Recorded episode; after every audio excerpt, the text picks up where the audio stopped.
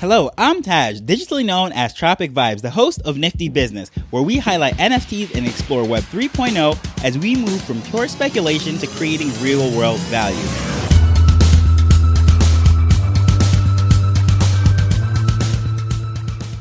Piggybacking off of what I said yesterday, today we're going to try to understand these NFT objections and haters because generally speaking, people just hate change. And the majority of hate towards us that are within the Web3 and NFT community is due to the lack of education and is amplified by confirmation biases within the media. So today we're going to discuss what that means, and why I actually like to hear NFT haters speak. So, the irony about all the hate towards NFTs is that oftentimes they're equally as passionate about complaining or fighting about another problem that can be solved by those same NFTs that they're against. For example, yesterday I spoke about the whole thing with the Minecraft game studios and how they were banning them and what have you. And some of the gamers actually celebrated that, not knowing that a lot of those complaints that they have, whether it be with the servers being shut down or the rules being changed or the marketplace not giving refunds or anything, could all be solved with NFTs, Web3, cryptocurrency, and all of that stuff. But they don't fully understand that. But in addition, let's give a couple more examples. There's some people that absolutely hate cancel culture, as it is called.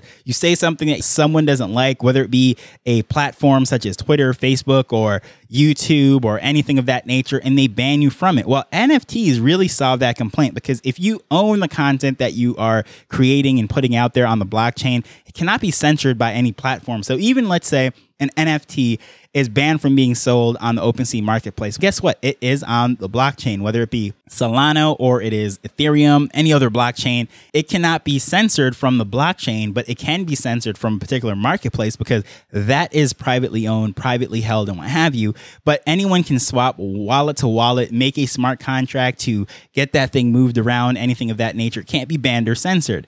Anyone that is complaining, let's say, about uh, what the government's doing, right? They're spending so much money, they're printing money out of thin air, and they're doing all of this crazy stuff. You might be a fiscal conservative that just doesn't like the fact that your money yesterday it was worth a lot less today simply because the government is deflating its value by printing a lot. Guess what? That is something that could be easily solved through something with a finite supply such as Bitcoin. So a lot of people are saying, "Oh yeah, this stuff is all fake," but guess what? A lot of those same people that are knocking it saying it is fake, there is a web3 solution for that too.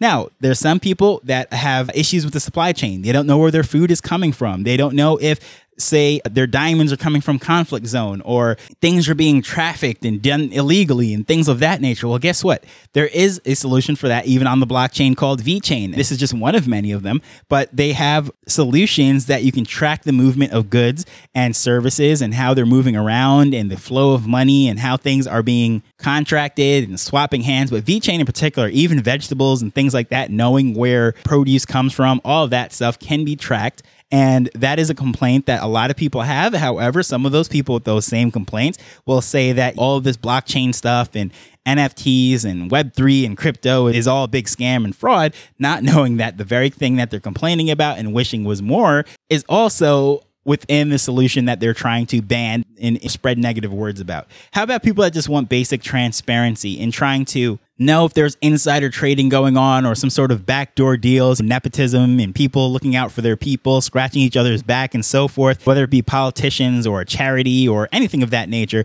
Well, guess what? That is all something that the blockchain can save. It is a public ledger that anyone can see every single one of these transactions, where the funds are going, what is being swapped. If it is in the case of an NFT, how much an NFT is sold for, how much it is resold for, who received it, and so forth. All this stuff can be tracked and is right there. As long as you have an internet connection and you can simply read these numbers on the screen. It is there for everyone to see. Now, I spent the first 25 years of my life just arguing for the sake of arguing. It was just fun for me. It didn't matter, even as far as political views or anything of that nature. When I first got on Facebook, I was in college, like my freshman year, I believe. I was what 17 18 years old and i got on there and guess what happened? That field where it said political views i put disagree. This was the early years of facebook and it was just fun. It was all college students then what have you and people were putting their conservatives their liberals their whatever and honestly on college campus, I was notorious for just taking whatever position was least popular within that room.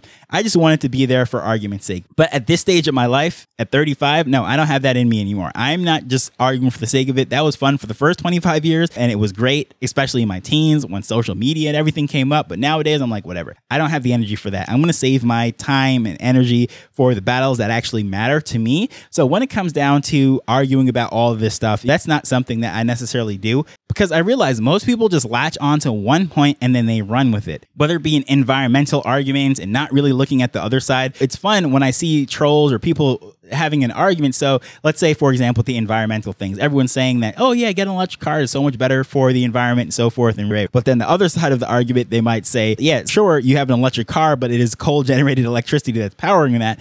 And you know, on either side of the camp, they're very passionate, they're very argumentative, and they so forth. But if you actually listen to both of them, you can pick and choose and really understand. But generally speaking, people just get locked into their position. They don't consider anything else, and like they're socially conditioned to just say one thing and just repeat and stick to that. And just the other day, I was even uh, talking to I have twelve year old twin sisters, and they were talking about some uh, all sorts of different things. And one day, I don't know how this even came up. I said something about uh, Elon Musk and how uh, depending on the day, he's the richest man in the world, and the first thing she said to me was, Why doesn't he help poor people if he has so much money? So, that question right there, it seems like an innocent question. However, a 12 year old, they didn't get that from uh, us or our family or anything because someone goes out there and makes 200 or whatever billion dollars he made. Cool, good for him. But the social conditioning is that, okay, if he's rich, that means he's mean. So I just simply asked her, Who told you that he doesn't give to the poor? And when she paused, she was like, I don't know.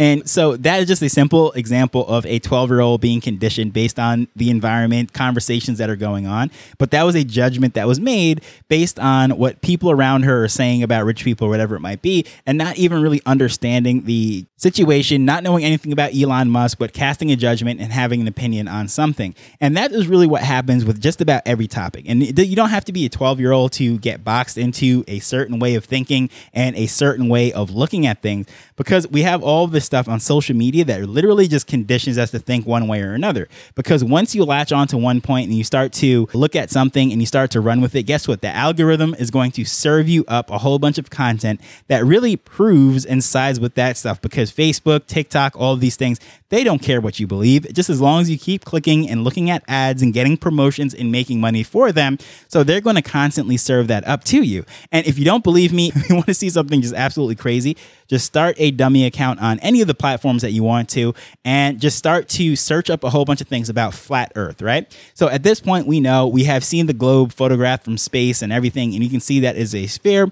If you're a flat earther and you're listening to this, well, I, I don't know, just uh, start a dummy account and start to listen to um, things about people who are saying the world is a sphere, and the same thing will happen to you too. But generally speaking, the majority of people will accept the fact that the globe is round. To start that dummy account, start to watch some content or read some content about the globe being flat.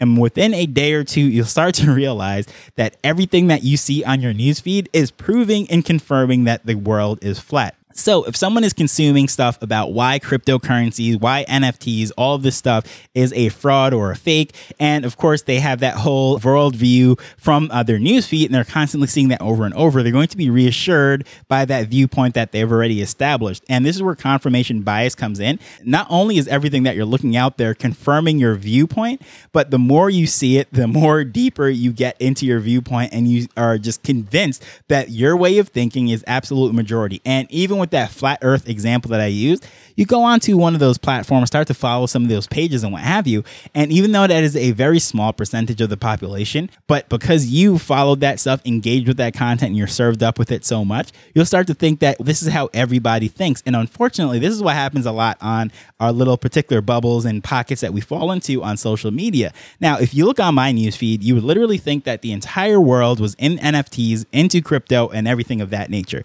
But we know that's not true. Less than 1% of the people are actually here in Web3. Less than that is even in NFTs. However, you would never know that by looking on my newsfeed because generally speaking, I'm interacting with this, I'm putting out this content, and the people that are speaking to me are also sipping that Kool Aid. I have another profile that I use uh, with my real name, what have you, and I like to browse around and look at things, most of the marketing and the boring stuff on that side. And there's no crypto information over there for the most part. There, I'm not following all the NFT projects and all of that stuff because I get a different world view. So it is very cool to see both sides of the thing, see how things are outside of the bubble. But going back to the whole thing, then when you have the crypto person that is absolutely obnoxious about during the bull market, they are flexing, talking about Lambos and all this stuff and all the life that they're living. Those doubters who had that confirmation bias and all those things and had their skepticism and everything about the whole crypto market, NFTs and that stuff. When we hit the bear market, guess what they're happy and just waiting to say? It's I told you so.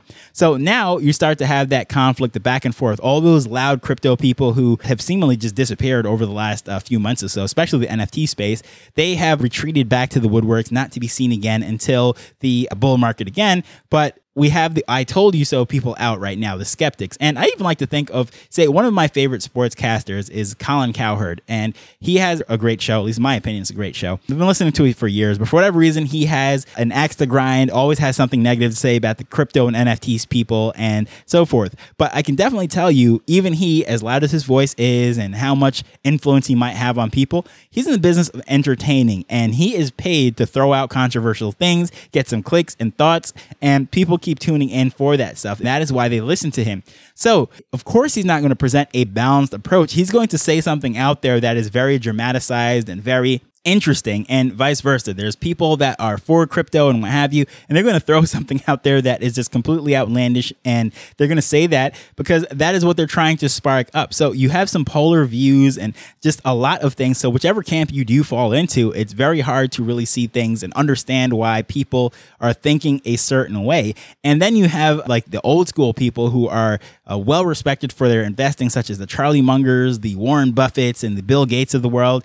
And they're well educated and they know a lot and they are 100% against crypto and NFTs and all of that stuff, at least in their public statements. Now, is this a case of them really not believing this stuff because they're out of touch and they have been so stuck in their ways and found so much success doing things the way they have done things?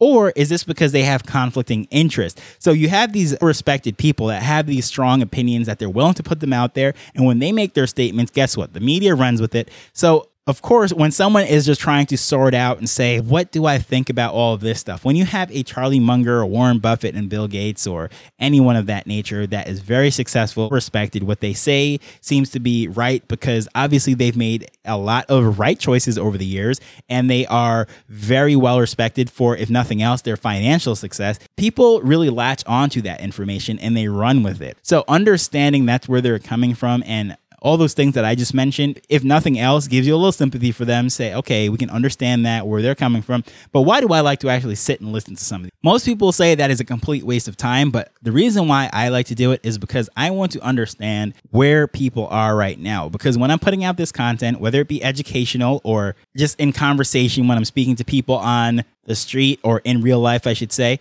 I want to understand what objections are out there and why do people think the way they think. And if I present this stuff, again, I'm not arguing for the sake of arguing. I'm not trying to convince anyone anything. But what I'm going to present, especially if I'm going to speak to a group of people, for example, I was asked to speak to some students about Web3 and what have you. I want to know what are students thinking right now? What are they into? What are the type of things that they're hearing, what their viewpoints are, and what have you. So when I make that presentation, I go up there to speak, I'm going to touch some of those things, right? I'm not going to go up there to fuel into their biases that they already have. I'm just going to throw some things out there that are thought provoking and then basically drop the mic and walk away. And if they want to ask me questions and follow up with me, great. If not, they're still in their same box and they want nothing to do with it. Cool. You have fun in that box. I'm going to go over here because it's not a question of if the world is coming to Web3, NFT technology, blockchain, crypto, all of that stuff. It's a matter of when. This is just like the internet, the early days, and all those people that were saying, I don't want a computer, I don't want to be online. And guess what? They were either left behind or when everyone was ready there, they were dragging and screaming and pulled onto all of that technology. I think of even my father who had lots of success without having a computer on his desk or anything. He literally says, I don't even know how to turn on a thing and look where I reached in life. Guess what? I forget where he was at the time. He had to do something, print something, or get some document or whatever. And they said, Sir, we don't have any paper paper documents anymore. You have to log in via your email and you have to get it. So he had to go to a internet cafe and then call my sister and she had to walk him through the whole thing. He had to be paid and to figure out the thing. I forget what it was exactly. It was like a joke in the family that here we go. Here was a guy that was literally kicking and screaming, absolutely against all the internet, the computer, and all this stuff. But he was put in a position reluctantly that he had to, he had no choice but to use it at that time. And he has to go to an internet cafe to pay by the minute and speak on the phone internationally in order to get this thing done. I forget what exactly it was, but I share that just to say this. The only way to understand where people are and why they're thinking is just, just listen to them. Don't even argue with them because they're going to say all sorts of outlandish things and what have you. If you have your convictions and you absolutely know that this is where we're going, well, stick to it. Do not listen to that, entertain all of that as far as changing your course of your direction but listening to them in a sense that understanding, okay, I can see this objection that they're having. And hey, maybe that objection can spark something for you to start a business or some sort of service or a platform or an on ramp or address some of their concerns. And you can launch your own Web3 platform, who knows, and turns into a business of your own just because you were able to understand and address that need and concern. But not that I'm saying go out there and just listen to them for the sake of your own profit, but just know that the concerns and things that they're saying, all of these things that I just touched, there's a lot fueling into it. And no matter what they sling at your way or tag your name into some things, just whatever, just let it roll off your back and just, it's just the nature of the beast. You're early here. And when they're here, you'll probably be somewhere else going on to the next thing, maybe Web 4 and whatever comes from there. And they'll be attacking you there as well. And whatever, it is what it is. So, with this said, I would hope that what I just shared helps you to understand all these objections and haters and everything because sometimes they're very loud and you might be doubting, well, what's going on here? Why exactly are people adamant and passionate about this stuff? Am I the crazy one? No, just hear them out. Understand where they're coming from. And I would love to know what are your thoughts on all of this? Was this a helpful episode as far as helping you understand why so much hate is out there towards all of this? Please let me know at Tropic Vibes on Twitter or use the traditional email and such like that. It is in the show notes. You can reach out to me there if you have any questions, comments, concerns. But as usual, I just want to thank you for taking the time to listen to this as we're learning and building Web3 together. So until next time, later. The Nifty Business Arrow is not investment advice. It provides insights and information within the space. As with anything, please do your own research before making a decision whether you're making an investment or a purchase.